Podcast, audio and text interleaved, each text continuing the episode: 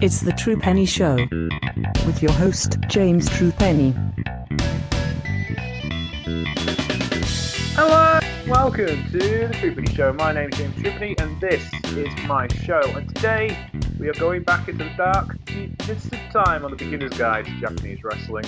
Uh, we're going to go back to the very first major tournament to occur in Japanese pro wrestling, the great granddaddy of the G1, the N1, and the Championship Carnival, the three big tournaments in Japan.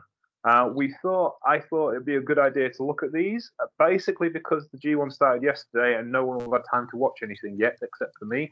So we have a separate show for that. That will be today at the G1 with me, James Troopney.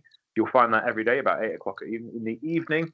Um, and well, every day there's a show on. Obviously, I'm not going to do it if there's no shows on because it'd just be me talking about being a teaching assistant, which isn't that interesting.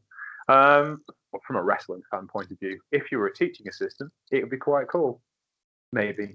Uh, but for now, we're going to go back in time. We're going to have one last special before we get into full on G1 mode. And to join me today is Mr. John Dinsdale. How are you, sir? Very, very confused. Yes. John did describe this early 50s wrestling as like wrestling LSD earlier.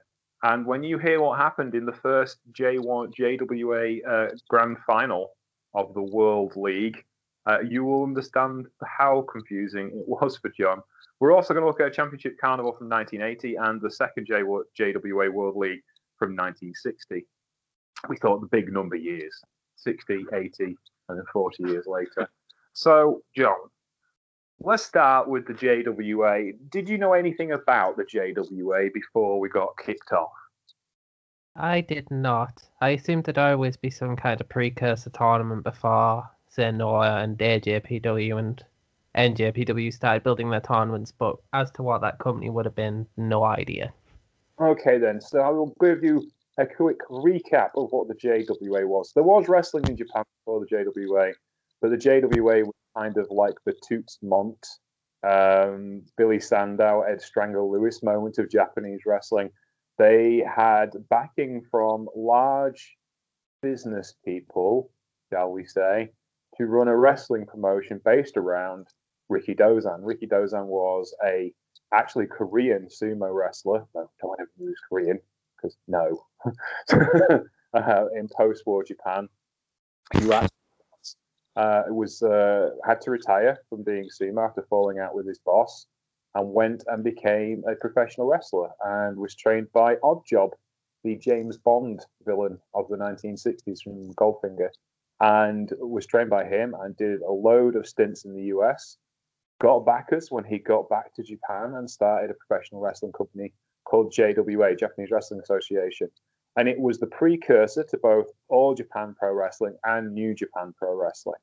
So the JWA lasted for quite a long while. It started in the mid 1950s and went on to about 1970 ish or 73 ish uh, when New Japan Pro Wrestling was founded, um, because Rikidozan had two proteges. That would be your Antonio Inoki and your Giant Baba, who are both quite famous for starting New Japan Pro Wrestling and All Japan Pro Wrestling. Uh, Inoki, uh, Inoki had a fallout and left the company uh, and started New Japan in 1973. And when Inoki out the way, Baba essentially started his own company, but essentially it was kind of taking over the JWA. Obviously, a lot of loyal wrestlers to Inoki went with them to New Japan, and the remainder stayed with Baba when Baba started a new company, and the JWA just became just basically folded because the JWA was uh, not. There was no stars. There was no point. Everybody had gone to work for everybody else, so the JWA kind of folded in on itself. But the tradition of the JWA is felt very much in both New Japan Pro Wrestling, All Japan Pro Wrestling, and Pro Wrestling Noah even Dragon Gate and DDT run in annual tournaments. So do Stardom, uh, though their tradition comes more from the, the, the more from the All Japan Women side of professional wrestling. Um, so really, it, it was a big deal when the JWA started a tournament. Now there was a lot of legacy within that company. Rikidozan was an incredible draw, arguably the most popular wrestler in the world in the 1950s just by sheer numbers. his matches got 93% of the television viewing audience in Japan. Now, bearing in mind, not that many people owned television sets in 1955, and the fact that you know there was probably only two or three channel channels, but Nippon TV was he was one of Nippon TV's biggest stars. They had paid, they had did buy into the company into JWA, and when you were looking after two or three years of being affiliated with the NWA and having headlining matches with Lou you kind of need to change things up. You need to have some sort of direction for the company, and the obvious thing to do, based on the sumo tradition, which is where Rikidozan came from, was to have a big tournament because sumo is entirely based around tournaments. Has that filled in the gaps for you, John? Because I feel like I've talked an awful lot. I mean, some of the the booking makes a lot more sense now. well, uh, we've done... yes. I just remember messaging you saying, "I swear these tournaments are just an elaborate way to get Ricky Rikidozan off." Yeah. And it, it, it now makes a lot more sense considering the entire company's basically built around him as a top star. Yeah, basically. He was the Hulk Hogan of his day, and he was somewhat derided later in his career for not being, not getting out of the way. He did pass away in the 60s, uh, unfortunately, when uh, having um, a bar fight with a Yakuza who stabbed him. Uh, with and uh, he ended up dying of poisoning a couple of days later. I remember reading about that.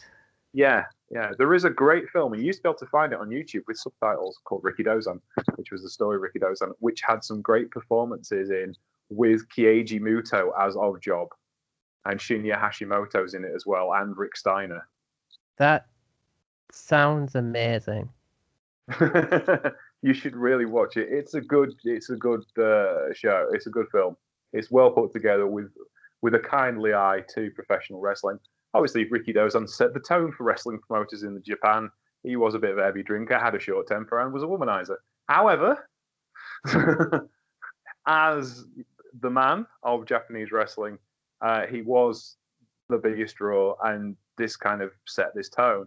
Now, JWA had a working relationship with the NWA. Lou Thesz was a big proponent of uh, Rikidozan and essentially helped build the territory in the 1950s um, because he wanted another market to go wrestling, and it was more money for the NWA. And he was him and Sam Muchnick were very smart to associate with the JWA, and it was kind. Japan was kind of considered one territory rather than you know the the different states and cities and towns that the US was considered different territories.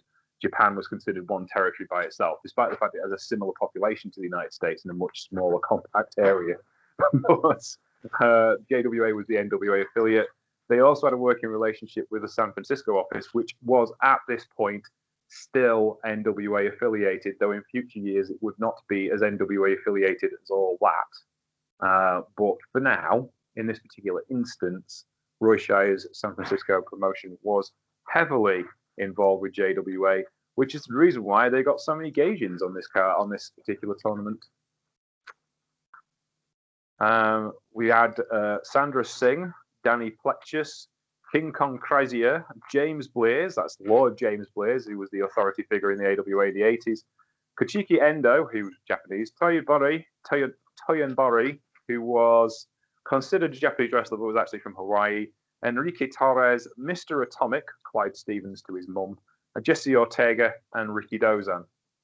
They were in the tournament. Now, the video we have doesn't have all the matches. Has the final night, night 19. Just like the G1 is today, night 19 was the final night. And there was some insane booking on this final night. But let's start with the first match, which was Atomic beating Rikidozan uh, in uh, a three-fall match by a disqual. Well, no, it wasn't a three-fall match, but it was by a disqualification. Interestingly, they had rounds like British wrestling, but it was kind of American rules with five-minute rounds, which was a bit weird. There's this weird hybrid going on. What did you think of this match, John? Before we get to the finish, um, it was it was okay. I I'm actually trying to rack my brain thinking about it because I can mainly just remember the the main event because of how bloody chaotic it got. well, well, the match itself was a normal wrestling match and relatively low key, except Mr. Atomic kind of riled up Rikidozan to the point where he attacked him, demasked him, which is obviously a disqualification. Oh no, I should say first there was a ref bump to start with, and then Danny Plechas, who was one of the wrestlers in the tournament, came out to referee the match, which was quite all right with both of them apparently. Uh, he refereed the match straight up and down the middle. Uh, Rikidozan then went crazy on uh, Mr. Atomic, who hadn't done anything that bad, I didn't think. Cheated a bit. Um, Oh, God, off he his- busted him open, didn't he? yeah, and then proceeded to bust Mr. Atomic open and was bleeding profusely. At which point, Danny Plechas was given no choice but to disqualify the biggest star in the company, Rikidozan. Yeah, I see. Once you said it, I'm like, of course, because with the JWA stuff, my um, brain is more occupied with the sort of weirder stuff we'd see later down the line. That I forgot how good a wrestling match this was. Yes. Like just in general, this this is straight up traditional Japanese pro wrestling, and it's pretty damn enjoyable. Even Yeah. if uh, Rikidozan went completely mental partway through it. Like I, I remember watching it and I'm just like, oh wait, he's bleeding. What the hell just happened? yeah, I mean, it's by the standards of the time, it's it's not like Ricky Steamboat versus Ric Flair. Let's be honest. However, you know, by the standards of the time, it was a perfectly enjoyable wrestling match, and the fans were really into it. They really did enjoy it, and this was back in the time when you know all the fans are male. Undoubtedly, there is not a woman in the building. see some with people. Sorry. You can see some in the crowd. They're probably with their own husbands. Yes, but not many are there. I mean, it's heavily ratioed against them, but Yeah, I where where you go to a New Japan show now, and at least forty percent of the crowd is female. Some places sixty, whereas back then it was still not necessarily the to-do thing for a lady to go see the violence. But um, yeah, the crowd were definitely into it, and it was it was a rollicking match once it got kicked off. Took a while to get going, but once it got going, it was very good. And you kind of expect this. This is the standard they were setting. Like you know, we expect to see the best matches of the year in the G1. People save their energy for it. They build up to it. This is where their year is going to be set. So, yeah, I thought it was. Any other comments on this semi-final? just yeah, I apologize for getting about it for a second because it was actually one of the better matches I saw out of the two JWA tournaments. Yeah, and then because it, it there was enough to it for it like they showed the entire match which Yeah. is something that we struggled with with the second tournament well, that's the first semi-final. The second semi-final was Jesse Ortega versus Enrique Torres, um, which was fine, except we didn't see much of it. It was heavily edited down, but they are gaijin, so therefore, why do we need to see them wrestle?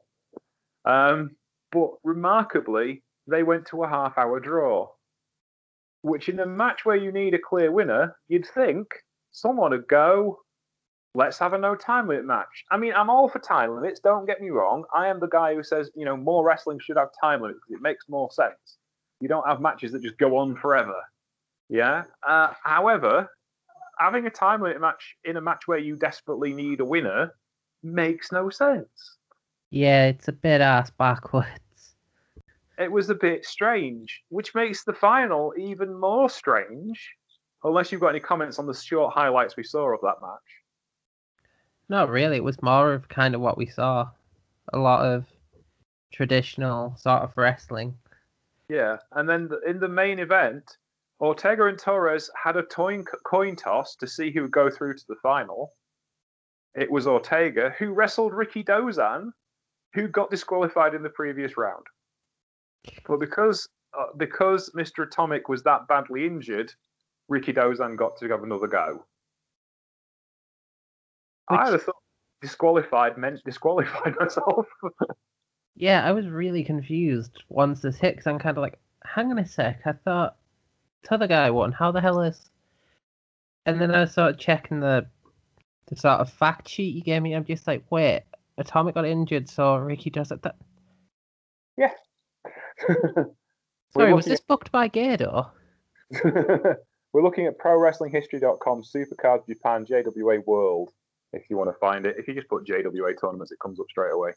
Uh, yeah, it was just weird. Just Why the hell has nobody else done this if it works so effectively? Oh, what's that? I, I lost around. Right, let's just injure my opponent so badly I get put through anyway. That's It's so weird. Yeah, it just doesn't make any sense. But you can see how important it was for this the, the company, and they treated it really well. They had a nice trophy. Didn't they have a lovely trophy? Didn't it look That's a cool? lovely trophy, but I mean, you kind of threw the rules out the window. or basic logic to have a window. Oh, we've got to have a winner. Let's do it as a time. Let's give it, give it a half hour time limit. Yeah, but there you go. And Rikidozan's performance in the final was quite fun. Ortega was a good person to go against. Ortega wrestled as a as a working heel. He had to work subtle heel, but was generally a baby face. And he was the right guy to go up against Rikidozan, a much bigger, stronger opponent, uh, which gave Rikidozan something to work with as the baby face underneath. And you definitely see Rikidozan's appeal as a character for babyface, don't you? Yeah, it was a great match. I just you're mm. sort of continuously compounded by the fact that neither of these guys really belong in the final. One beat the opponent before, and the other one got disqualified. It's like at that point, you kind your tournament's kind of moot because the rules have gone so far out the window. Toyonobori should have won this tournament, is what we're saying. It's what I'm It- feeling is it's like they went into this with like right, Rikidozan's gonna win, and then mm. Rikidozan messed up, got himself disqualified, and they're like, we've still got to get Rikidozan to win. Let's let's just pretend his opponent got injured and have the last round be so confusing that everyone forgets that Rikidozan got DQ'd. Also, we'll point this out before we go any further. As far as bending the rules to the hometown advantage, the Japanese wrestlers didn't have to wrestle each other in the round robin portion of the tournament. Which seems like you're depriving your audience of some pretty decent matches. Yeah, because Rikidozan only had seven matches, which he was undefeated in, whereas someone like Sandra Singh, who finished last, had to wrestle nine matches because he had to wrestle the Japanese guys, where the Japanese guys didn't have to wrestle each other. Which just seems like a really weird rule. It does sound slightly insane. It's like, oh, we want a Japanese guy to win. How do we do that then? Well, we'll make the Guardians fight more matches. Yeah, but then what? That make our fighters look weak. What are you on about? They're gonna win. It's like, yeah, but they fought less matches. I really want to hear the board meetings for this meeting. Sorry, this tournament. What the? Booking meeting for the JWA World League final. Yeah, this this was like so. What we're going to have is we're going to get all of these top wrestlers to make it look really important. We're going to get ten of them, but the Japanese guys don't have to wrestle each other. Any any reason why? No, no, just just just so they don't. The weird thing is though, they're like, right, we've got some of the best wrestlers in the world. Let's make some of them look like cannon fodder. Yeah, like- What? But we've just claimed they're the best in the world, and not everyone has to win all the time. It's like, yeah, but how how can we claim they're the best in the world if they get knocked on their ass in like ten seconds? It's like, hmm. The more you dig into this, the less sense it makes. clearly it worked. The JWA was the biggest thing in pro wrestling in Japanese history and continued to get mega television ratings for the next ten years. So I guess we can't complain. It's entertaining, just completely illogical. Which brings us to the second annual World League in 1960. now, we didn't. There isn't TV footage, unfortunately, which would have improved the situation no better. There is newsreel footage of the entire tournament, but as you can imagine, it is edited highlights, very edited highlights of the whole tournament, with little bits of matches here and there. Even the final is cut down to a very short period of time.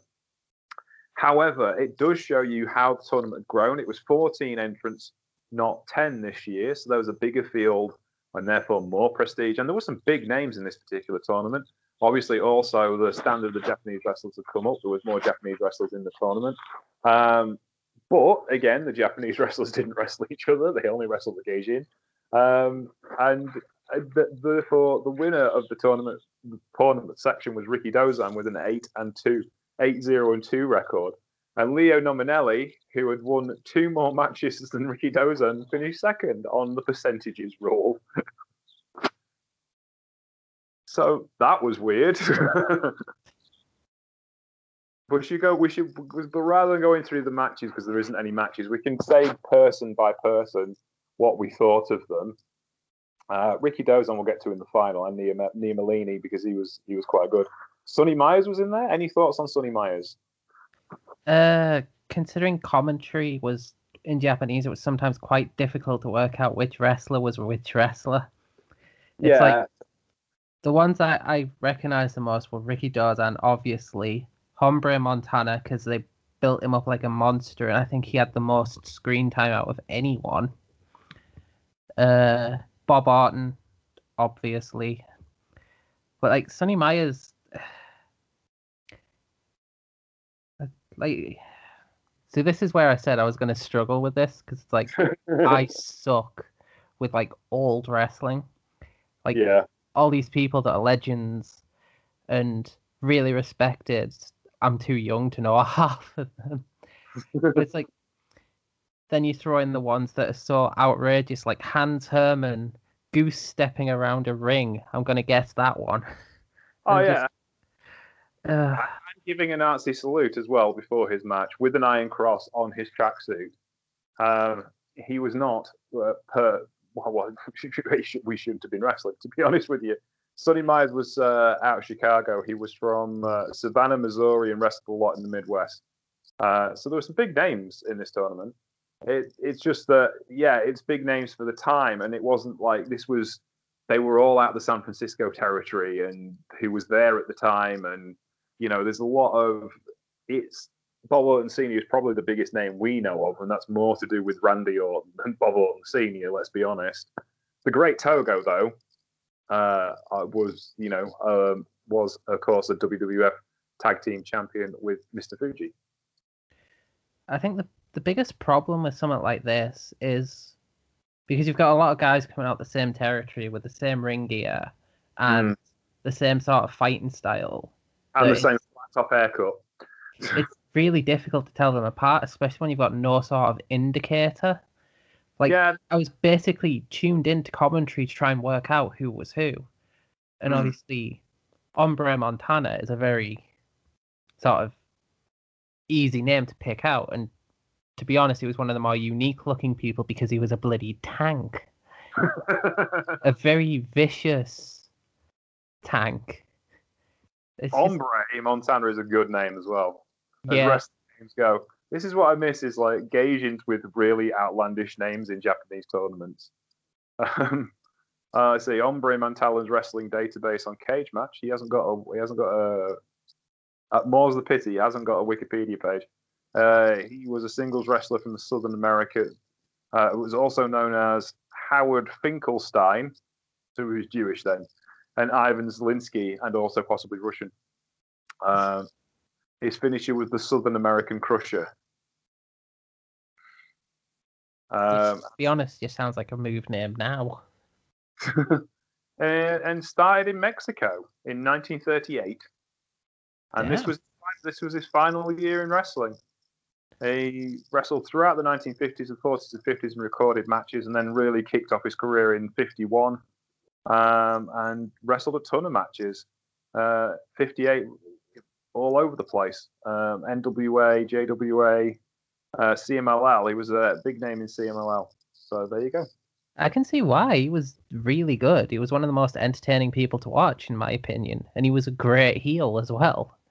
Yeah. Like, though since I suck at the wrestlers, I'm going to sort of talk about the bit that was sort of the biggest contention point between me and you for this. Go on then. Right, the way this is edited and recorded and put together, it feels a lot less like a wrestling sort of documentary. It, There he is. There's Hans Hermann doing the goose step and the Heil Hitler. Why? Why did they let you do that? That's oh it's like if you're going to be a heel, you yeah, be a heel, but you don't need to rely on the long dead Nazi gimmicks. But Yeah. sorry, the way this was put together made it feel like a Laurel and Hardy film to me, because so much of it feels like it's sped up. Like all the movements feel exaggerated. and I can't tell if it's just the missing frames when they've been editing the film together. And then Yeah. there's all this miscellaneous footage of them sightseeing and eating and acting like friends and stuff like that. And you're kind of like, hang on a sec, isn't this the 50s? Like, oh, sorry, the 60s. Wasn't kayfabe like the strongest thing in existence? Yeah, he, it was. However, the, bear in mind all, all the Gaijins were supposed to be friendly, quote unquote. But you're right. just- Sorry, go on. I was going to say you're right. Protecting kayfabe wasn't the great thing, but equally, it was kind of traditional to show like the grand gesture in promoting a wrestling match. Like if you knew you had a film crew coming, of course you would find them the finest restaurant to go and eat in, and there would be formal presentations to be had.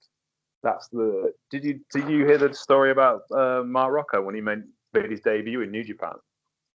I have not, but I can imagine. Well, he lands at the they negotiated a start date for him. He gets the plane. They send him an airline ticket, and when he gets there, a guy meets him on the plane and says, "When you land, you have to put this mask on." And it was the Black Tiger mask.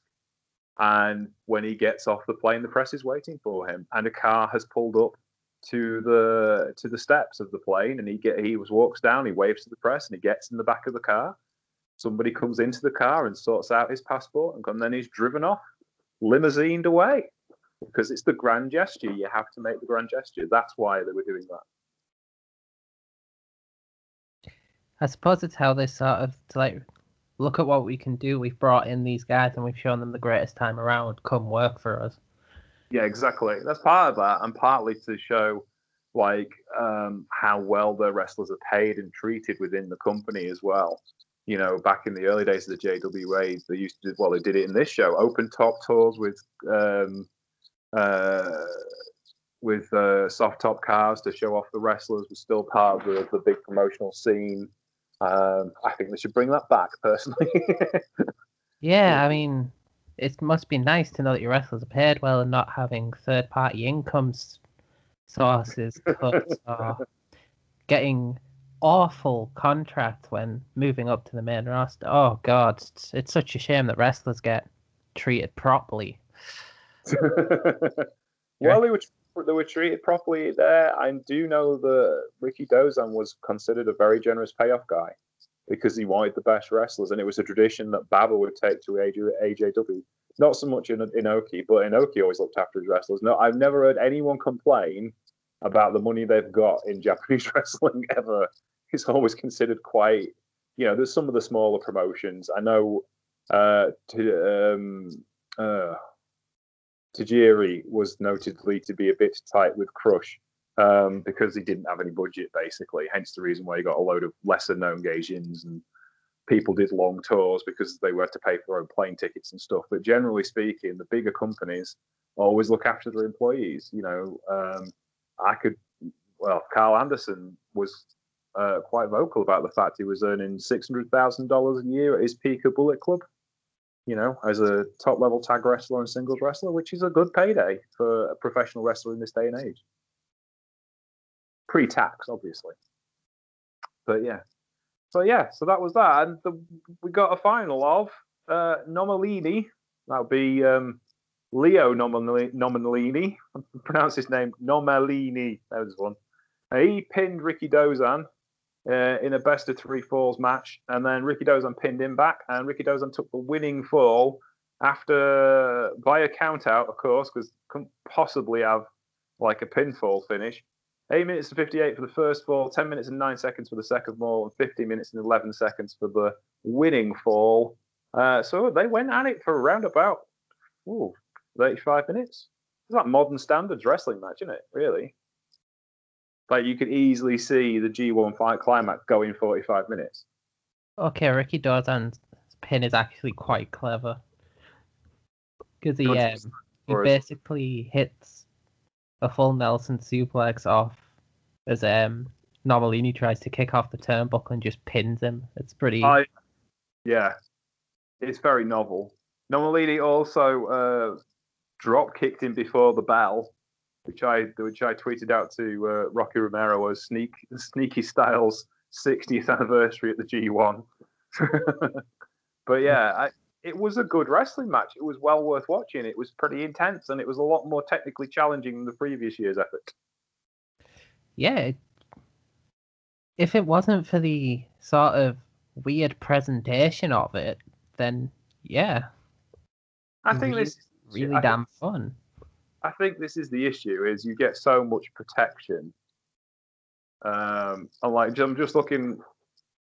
Uh, I'm looking at the the pro wrestling histories um, uh, history of the JWA World League. If you look at the third year, notes Rikidozan was seeded to the final due to winning the previous leagues. So he didn't have to wrestle anybody else in the third year because he'd won the previous two.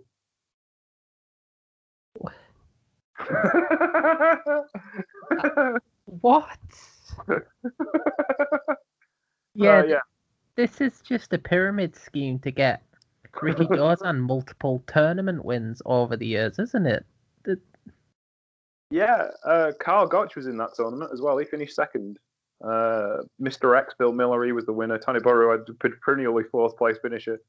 Kokichi Endo, Ike Eakins, the great Antonio, uh, who was one of wrestling's great monsters. He was in it as well. Uh, the, the Toshi Togo or um, Oddjob, he was in it. Harold Sakata, between Bond movies at that or before Bond movies at that particular point. Uh, and yeah, it's, it's unknown why some wrestlers had more matches than others, but there were four wrestlers who didn't win anything in that one. They got hammered. Hercules That's Ramirez got out. Hercules Ramirez did not win a match and had one tie.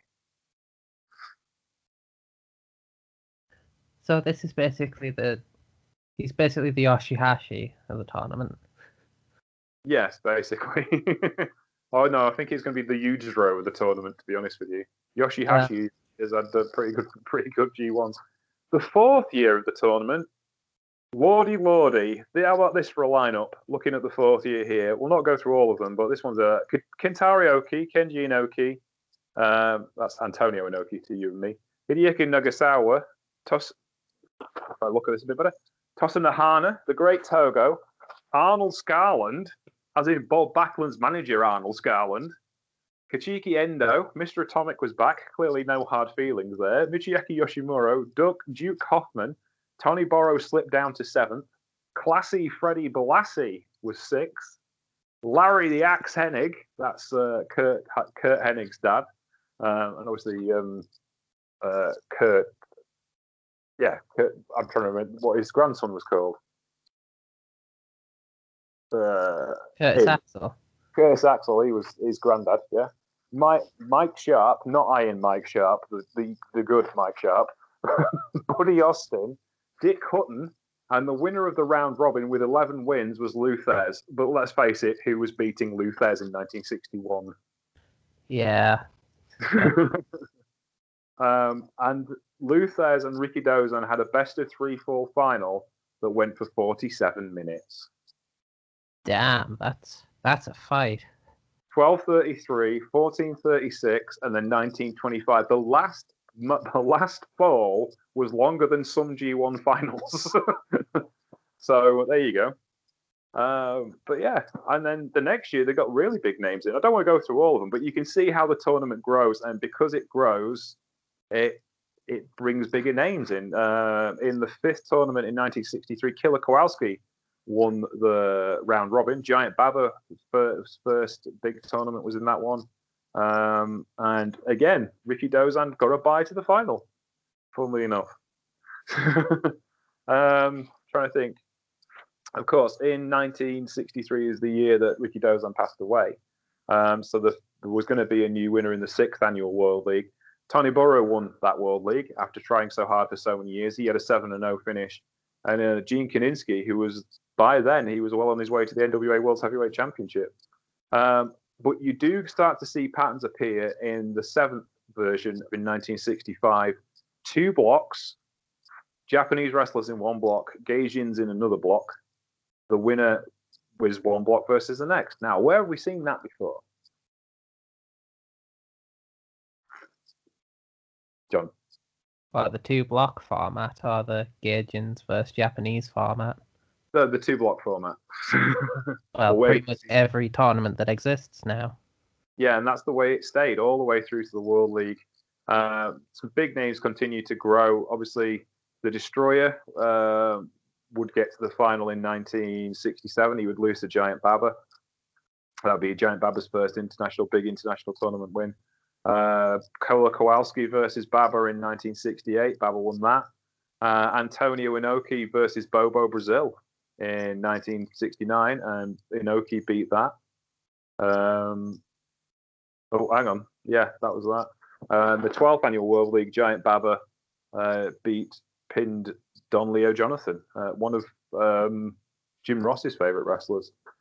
And some other people we're going to talk about in the 1971 World League. Abdullah the Butcher won one block, and Giant Baba won the other block. Giant Baba would win the tournament. Um, 1972, Gorilla Monsoon and Giant Baba in the final, in a best of three falls final that also went for over 45 minutes. I can't imagine watching Gorilla Monsoon wrestle for four. I don't think Gorilla Monsoon could move for 45 minutes, to be honest with you. I imagine it's just a lot of walking and headlocks. uh, 24, 32, yeah, 42 minutes. No, just yeah, just about 45 minutes. Good lord. Ah, Baba could go back then. I think Baba was carrying it. I'll be honest with you. That's what I mean. It's probably just a lot of walking and headlocks. but that was the rough history of the JWA World League. And after 1973, Giant Baba was clearly the biggest star in JWA, but had no stake in the company, like Rikidozan had done in the past and wanted stake in the company. So he started his own company, All Japan Pro Wrestling, which began a new set of traditions. And the tradition for All Japan Pro Wrestling was to have a spring tournament called the Championship Carnival, which is what we're going to talk about next. We're looking at the 1980 edition of the Championship Carnival. Not all the matches are available on YouTube. However, I have done a playlist of some big name matches um, and some TV presentations. So, what did you know of the Championship Carnival before we started, John? Well, my um, history of AJPW was pretty limited. Like, I'm familiar with the product and a lot more of the sort of modern incarnation of it. Like, I always see a lot of buzz around the Championship Carnival every year. But this was the first one I've actually ever watched because All Japan is is like nowhere to me. I like the stars in it. I like the star like the style of fighting, but I only ever really see it when they're on another show. It's like yeah, when the Violent Giants were in BJW, that that was amazing and things like that. But like I've never really sat down and watched All Japan, which probably sounds like blasphemy, but it, No, does anyone I- expect anything different at this point? Well, no, because it's like there's a lot of old Japan to have a crack at. You know, they're coming up in, in three years' time will be their 50th anniversary. That's a lot of wrestling to to pick from. And to be honest, the 1980, the reason why I picked the 1980 one was because it kind of give you a snapshot of where All Japan Pro Wrestling was in 1980. We haven't looked at a championship carnival before, and this was the easiest one to find videos for. And it's got some big names in it, but there was some dross as well. By this point, All Japan Pro Wrestling wasn't really firing on all cylinders, and Baba had come to a bit of a creative drought. However, he had some big names to get by with, and this is really where he made a lot of the investment money for when All Japan Pro Wrestling really turned the corner in the late 80s, early 90s, and a lot of the big names reinvented themselves as powerhouse muscle wrestlers. But this is a much more genteel affair in sports, isn't it? It's um, it was very weird. Like I already made the did Gedo book this joke, but I feel like it applies here as well because of some of the antics you see in like the earlier matches. Yeah, I mean, the, the, the show starts off with a video called Championship Carnival 1980 Night 1 featuring Jumbo Tsuruta, Terry Funk, and Giant Baba, which it does. Uh, that is true. There is a big opening ceremony which is hosted by Lord Blears, funnily enough.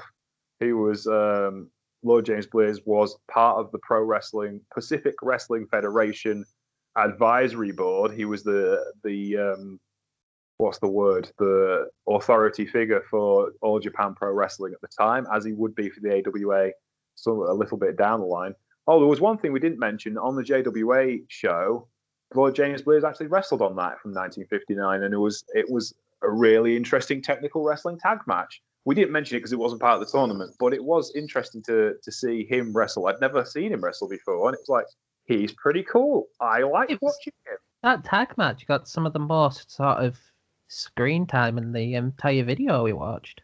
Yes, a meaningless tag match between four people who didn't do very well in the tournament. But I mean, it was a nice tag match. Yeah, it was a good tag match. Uh, I'm currently looking at Lord James Blears as I'm watching it to the side. It's got some big names in this tournament. Um, you've got your Terry Funk there. You've got your Jumbo Tsuruta. You've got most of the All Japan roster of the heavyweights. There's Terry Funk staring straight down the camera to one side because he's slightly off kilter. Now, the opening ceremony does go to pot when Abdul the Butcher decides to attack Terry Funk. which will become a common theme throughout the tournament. and indeed Terry Funk attacking Abdullah the Butcher. Um, but yeah, so the first match on this particular card, after we, Abdullah and Terry tear the place up, is in fact Jumbo Tsuruta uh, wrestling. I'm trying to see who it is in the blue tights. I think It's who was the guy wrestling?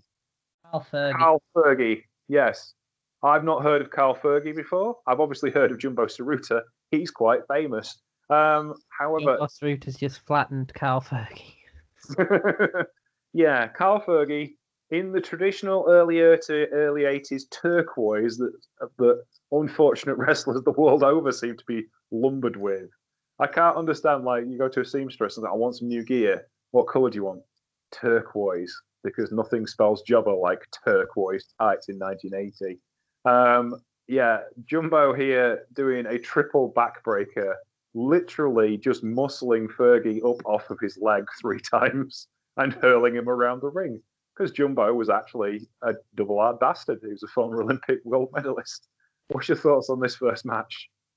Well, it, it's a very torn setting, isn't it? Because Tsuruta just destroys him. It's like two minutes of footage, and it's all just Tsuruta killing off Fergie. yeah, It's but got a nice slow mo of the uh, double underhook suplex that finishes the match, but like, yeah, it's, it doesn't go well for old Fergie there, does it? no, really, no, no. Uh, Jumbo at this point was kind of not the biggest star in All Japan Pro Wrestling, but he'd had a good run. He'd won the Florida Championship, I think, or he won the United United National Championship, which was one of the the three titles that would go on to make the Triple Crown. He'd been a big name in Florida. He's done his training with the Funk Brothers in Texas and was actually the first babyface Japanese wrestler of the post-war era era because he was just that good. The Texas fans loved him. Texas, known for its open-minded, vers- uh, open-minded. Um, uh, what's the word I'm looking for there? You know, uh, diverse attitudes professional wrestling. Uh, but yeah, they loved they loved them some Tsuruta in West Texas. Uh, the next matchup is the boss, Giant Baba, who, who's looking very suave in his, his silk dressing gown and his nicely coiffed hair. And he is going to wrestle The mysterious assassin. the mysterious assassin, Bobby Jaggers. Our good old friend, Bobby Jaggers. If you go back and listen to Dara and me talking about the uh, Puerto Rico promotion, What Hot Night About the Moon, Bobby Jaggers was on that card. He tagged with Don Crawford some 15 years after, or some uh, eight years after this.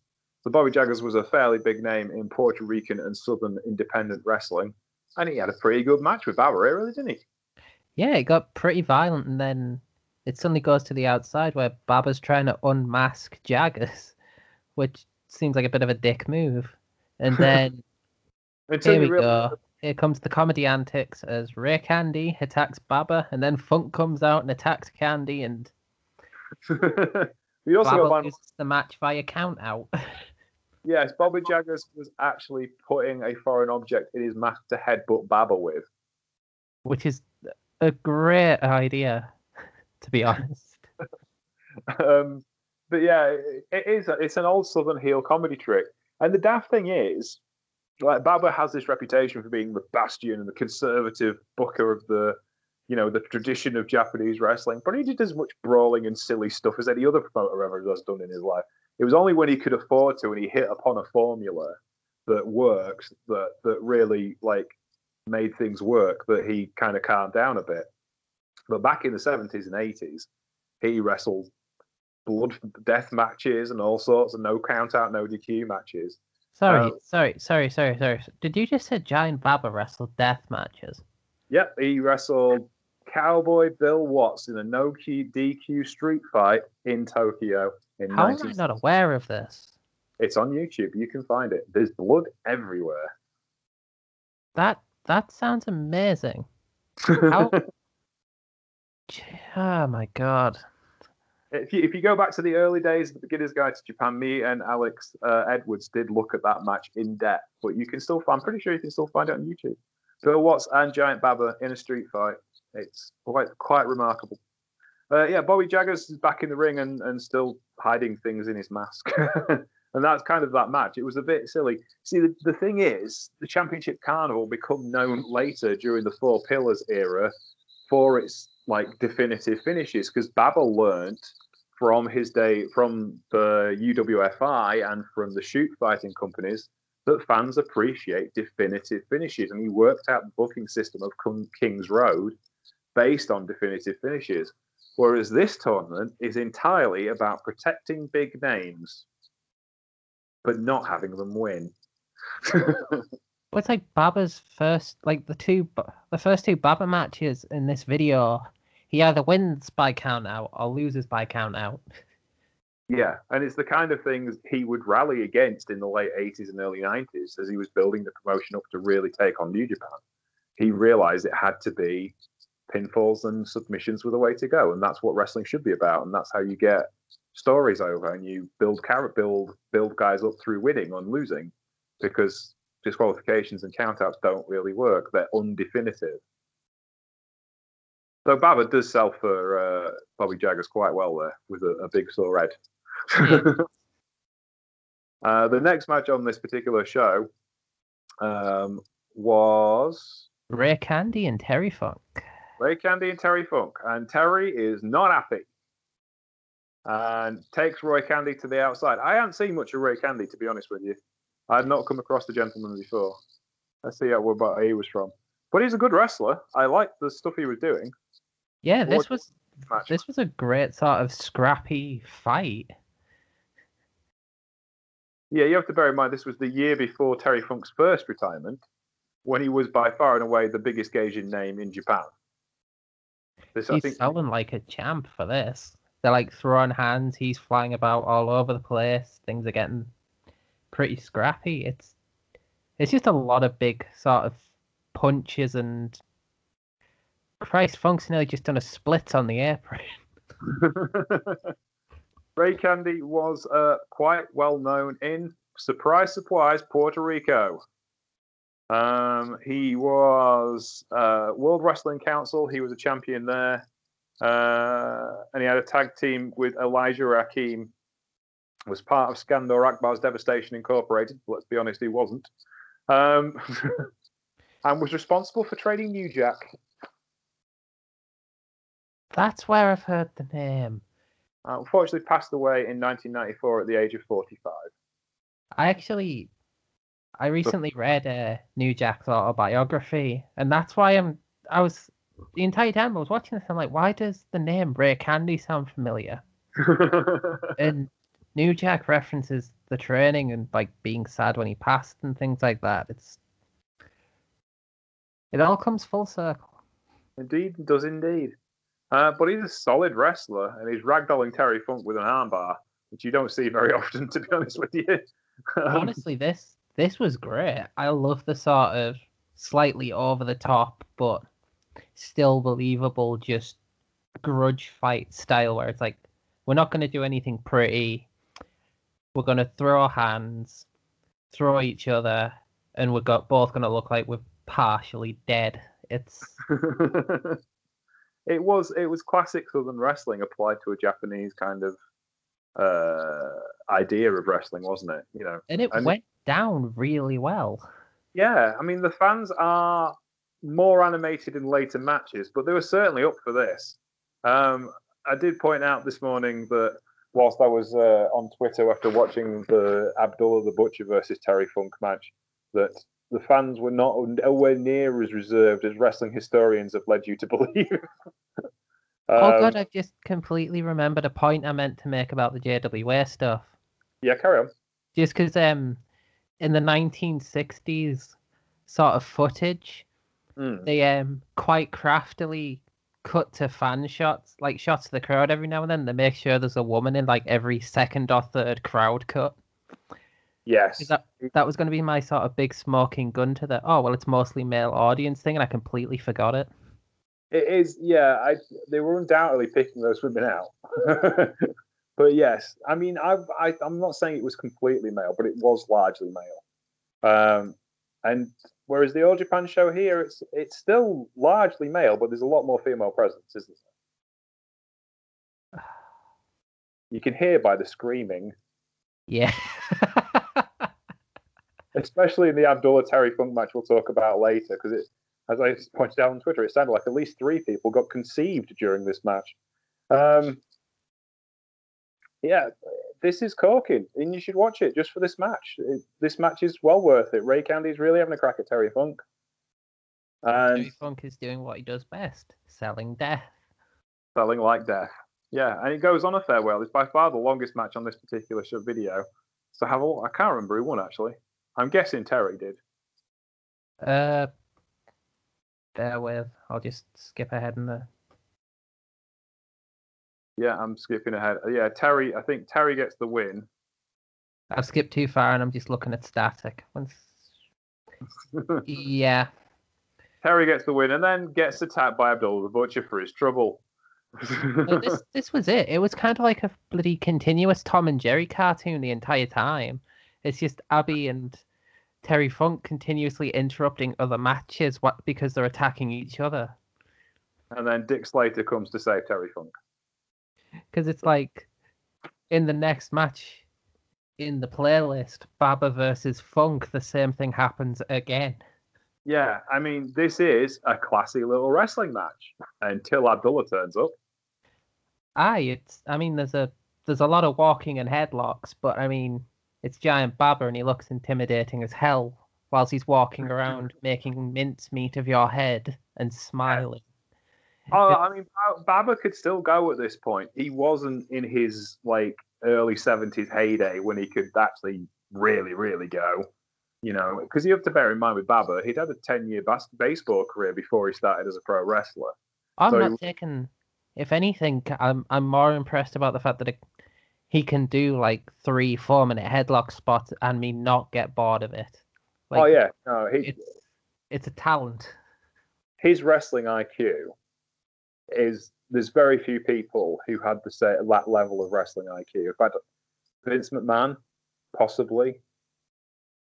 I don't know of anyone who didn't who knew how the wrestling business worked better than Giant Baba. In the context of where he was, in the context of how to make matches work, how to tell stories, and how to make money. There were times when AJPW was bloody awful, and this was one of those times when it wasn't great. However, he grew and he learned and he figured out what made money and what didn't. And he developed the biggest money making professional wrestling promotion there ever was and probably ever will be. You can say the WWE makes more money than All Japan does now, but actually on Live Gate, just selling tickets, no one made more money than Giant Baba, and no one ever will make more money than Giant Baba. Well, if you just if you want to sort of look at the impact he had across the entire industry, just go back to look at how many companies and how many wrestlers got involved in the Giant Baba Memorial Show last year. Was it last year? Yeah, Yeah. it was, uh, yeah, yeah.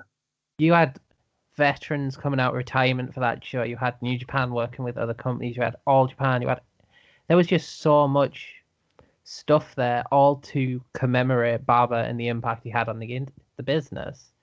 Yeah, And even like- now, in the sort of low point of All Japan, there's still credible wrestling, credible matches, names, and I mean, he's there's the sort of inanity of the cartoonish antics that sometimes run through and ruin matches, but at its core, there's still great wrestling. Yeah, this is the foundation of what the Kings Road was built on. And look how many Kings Road companies there have been. And you could argue that New Japan Pro Wrestling became a Kings Road com- company we don't consider New Japan Pro Wrestling matches good anymore unless they have intricately layered stories that last 30 minutes to 40 minutes. And that's Giant Baba, not Antonio Inoki. You know, the influence of All Japan and the All Japan story upon New Japan Pro Wrestling, because Gedo and Jado came from an All Kings Road background because they were Wing Wrestlers, which was a Kings Road company. They were FMW Wrestlers, which was a Kings Road company. They did all of these things outside of New Japan before they got there. And it's the Baba tradition, not the Inoki tradition, that rules in New Japan these days. In my opinion, anyway. Um, but yeah, Baba and Terry Funk was actually quite an entertaining little wrestling match. And it went really, really well until Abdullah the Butcher stuck his oar Yeah, we got the um, the Abdullah squad coming in. And it's not even the fact that he attacks Funk, it's the fact that Funk just runs after him. He's like, right, tournament win against Baba or chase down Abdullah the Butcher and cave his head in. I'm going to do the latter and then get confused when I've lost the match. And Baba's kind of just laying in the ring, just like, huh. Well, that was easy. yes. Um, but yeah, but equally, when Abdullah wrestles, um, yeah, it's kind of like the payback for uh, Abdullah versus Terry, which is also shown on this particular video trip when uh, Abdullah wrestles Baba, Terry does the run in to distract to make sure that Baba gets the win. yeah, they've got this continuous vicious cycle of them just costing each other victories. it's it's entertaining, but at the same time, when you think of AJ, AJPW, that's not the stuff you think about. No, it's not. It's not the comedy characters, or you know, I mean, like they were the right guys. Terry Funk is is one of the greatest wrestlers ever. If you want a crowd to come back week on week, you get Terry Funk. I remember Dusty Rhodes saying about him on a WWE roundtable. He was talking to um, the the I think he was. He said, "Oh, he was wrestling in somewhere in Tennessee or something," and he said on the Thursday night, Dory Funk t- turns up as world heavyweight champion, and there's 1,500 people in the arena, 2,000 people in the arena. He wrestles for an hour and there's a standing ovation. And then the following night, Terry Funk was there for 30 seconds and caused a riot. You know, that's Terry Funk. He can do all of that stuff, and he's just the right guy for this environment. Even though this tournament is becoming awfully convoluted um, because of bizarre booking, to be honest with you. But it's understandable booking when you get to the final. It almost feels like the bloody inspiration for the um, Bullet Club firing squad G1, doesn't it? It does, really, yeah. Where this core group of people just continuously mess up matches. Yeah, that's pretty much it, really.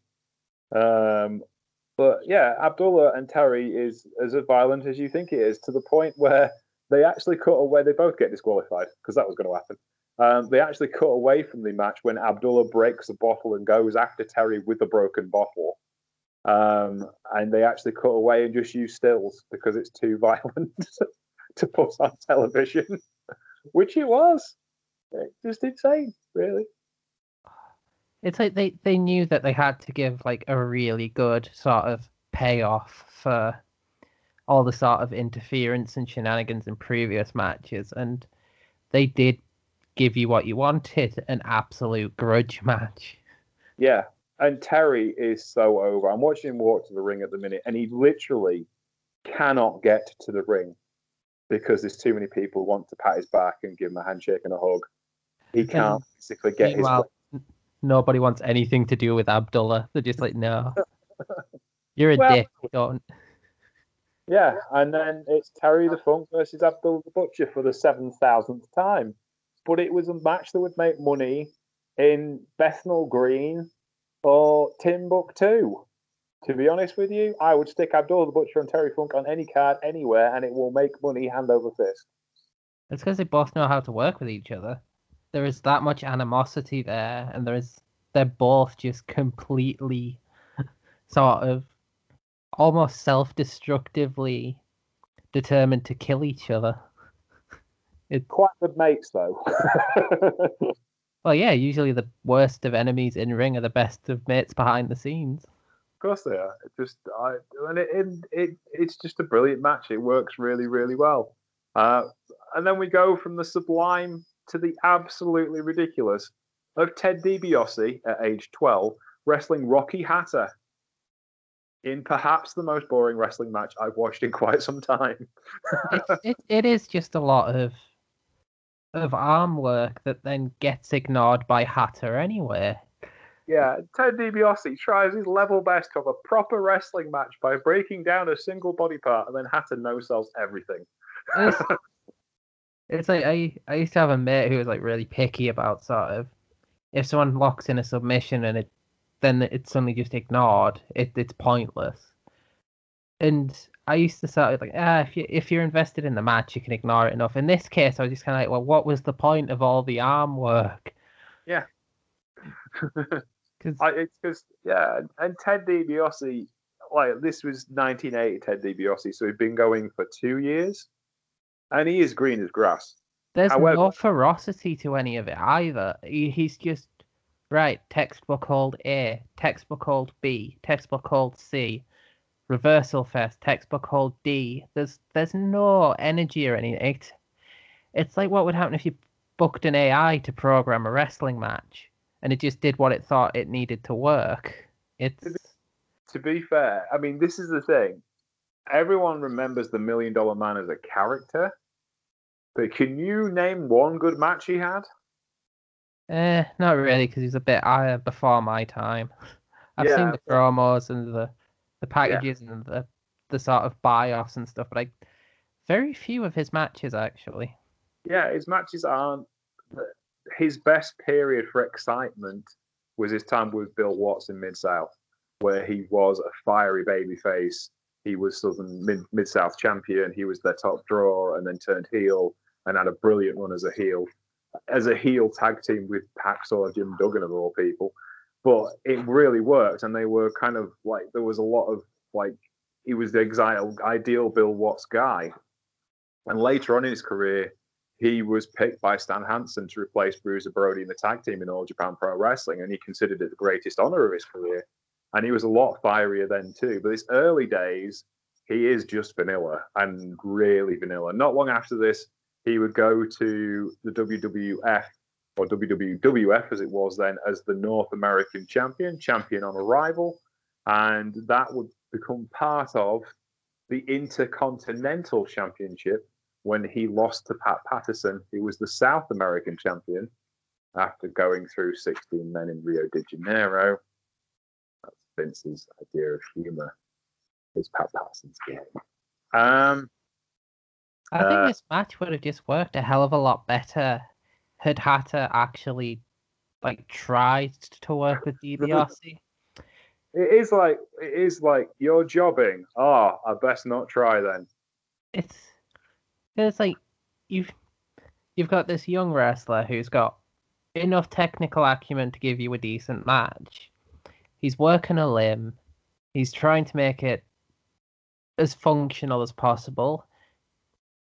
Give like either sell or be a dick to make it so that he's fighting against something. Don't just right lay down and let him block up my arm again. Oh, I've got to fight out of this for a second. Oh, don't mind me. Ugh.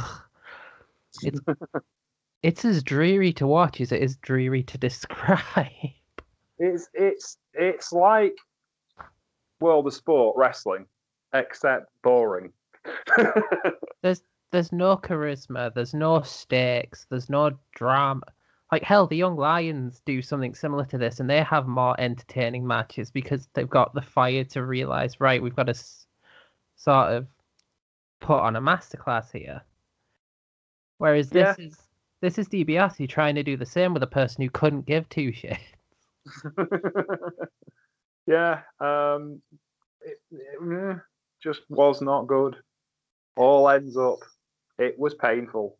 Uh, I know it's not. It's not Ted DiBiase's fault. He's trying. Yeah, he's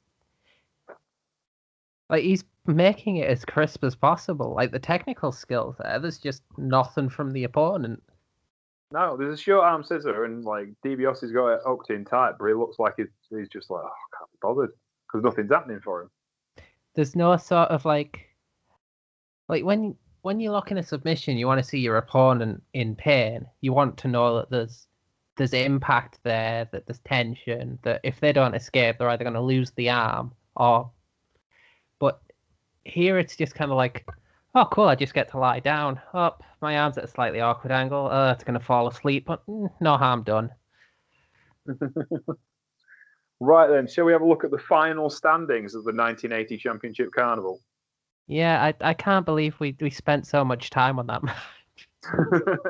In last place, as one would expect, Carl Fergie.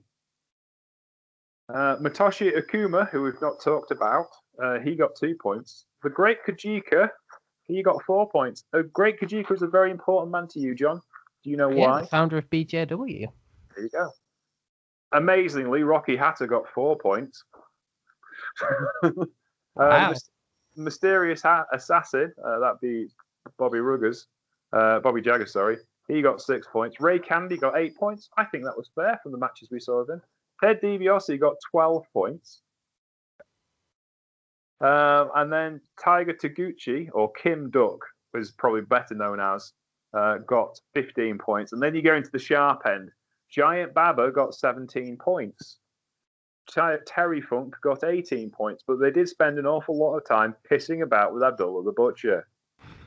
Uh, 18 points went to Abdullah the Butcher, oh. which, left, which left the final two in first place Dick Slater and in second place Jumbo Tsuruta on 19 points, which meant there had to be a final and a playoff for the championship between Dirty Dick Slater and Jumbo Tsuruta. Now, I'll tell you, when you want an honest, an earnest babyface baby versus babyface thriller to produce for your final match of the biggest tournament of the year, Dirty Dick Slater is not the guy I think of. but having said that, this was a really good wrestling match. And Dick really proved to me he could actually go at a proper technical level because normally all I've seen of Dick Slater is brawl, brawl, brawl with more brawling, if that makes sense. He was fighting with one eye as well. Oh, yeah, he had an eye patch. So he was protected too. I presumably Abdullah had spiked him at some point. Yeah, this this genuinely was a really good technical match. It had see this is where the sort of things I was criticizing the DiBiase match for are proved like correct. Because there is a hell of a lot of submissions in this match, and a hell of a lot of holds, and a hell of a lot of technical pinfall attempts whilst locking in submission holds. But it's all dramatic. You can feel the sort of there's fire to it. Yeah, like I made the joke to you. I think uh, Tsuruta's got the Tsuruta has got the most animated Boston crab I've ever seen. Yeah, yeah.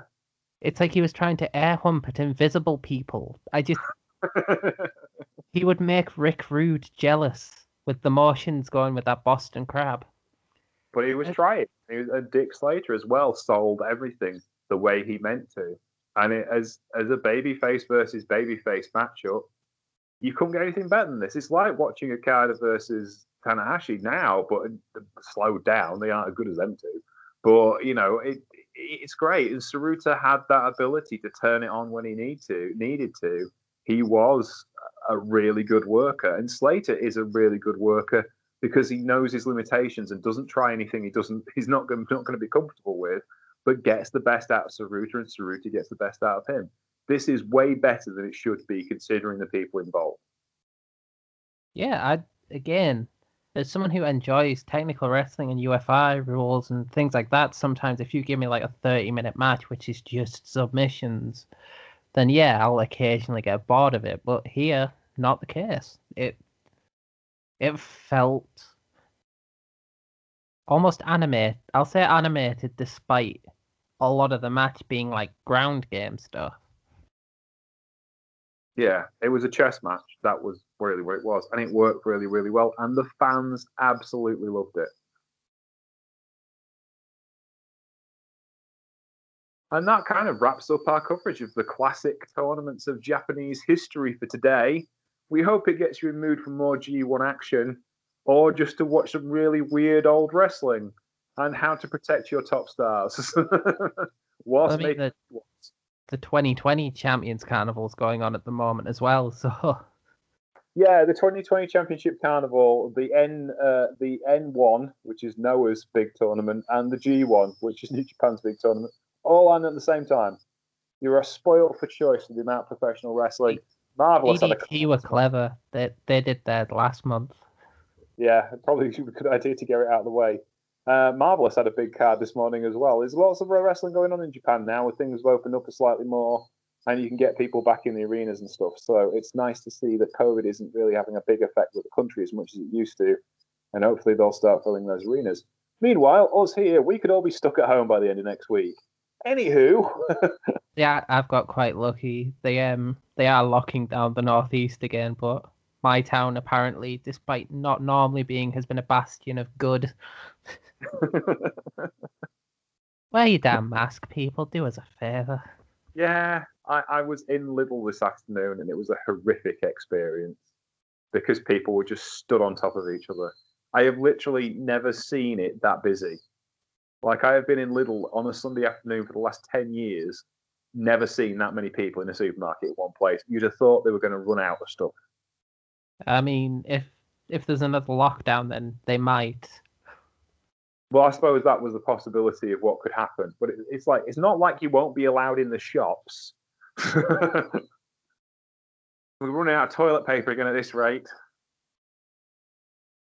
But anyway. Uh, that's enough of us complaining and the fact that uh, some of our fellow countrymen are stupid, um, uh, and some of them are in the government. But anywho, let's not go down that road because it's far too much like shooting fish in a barrel.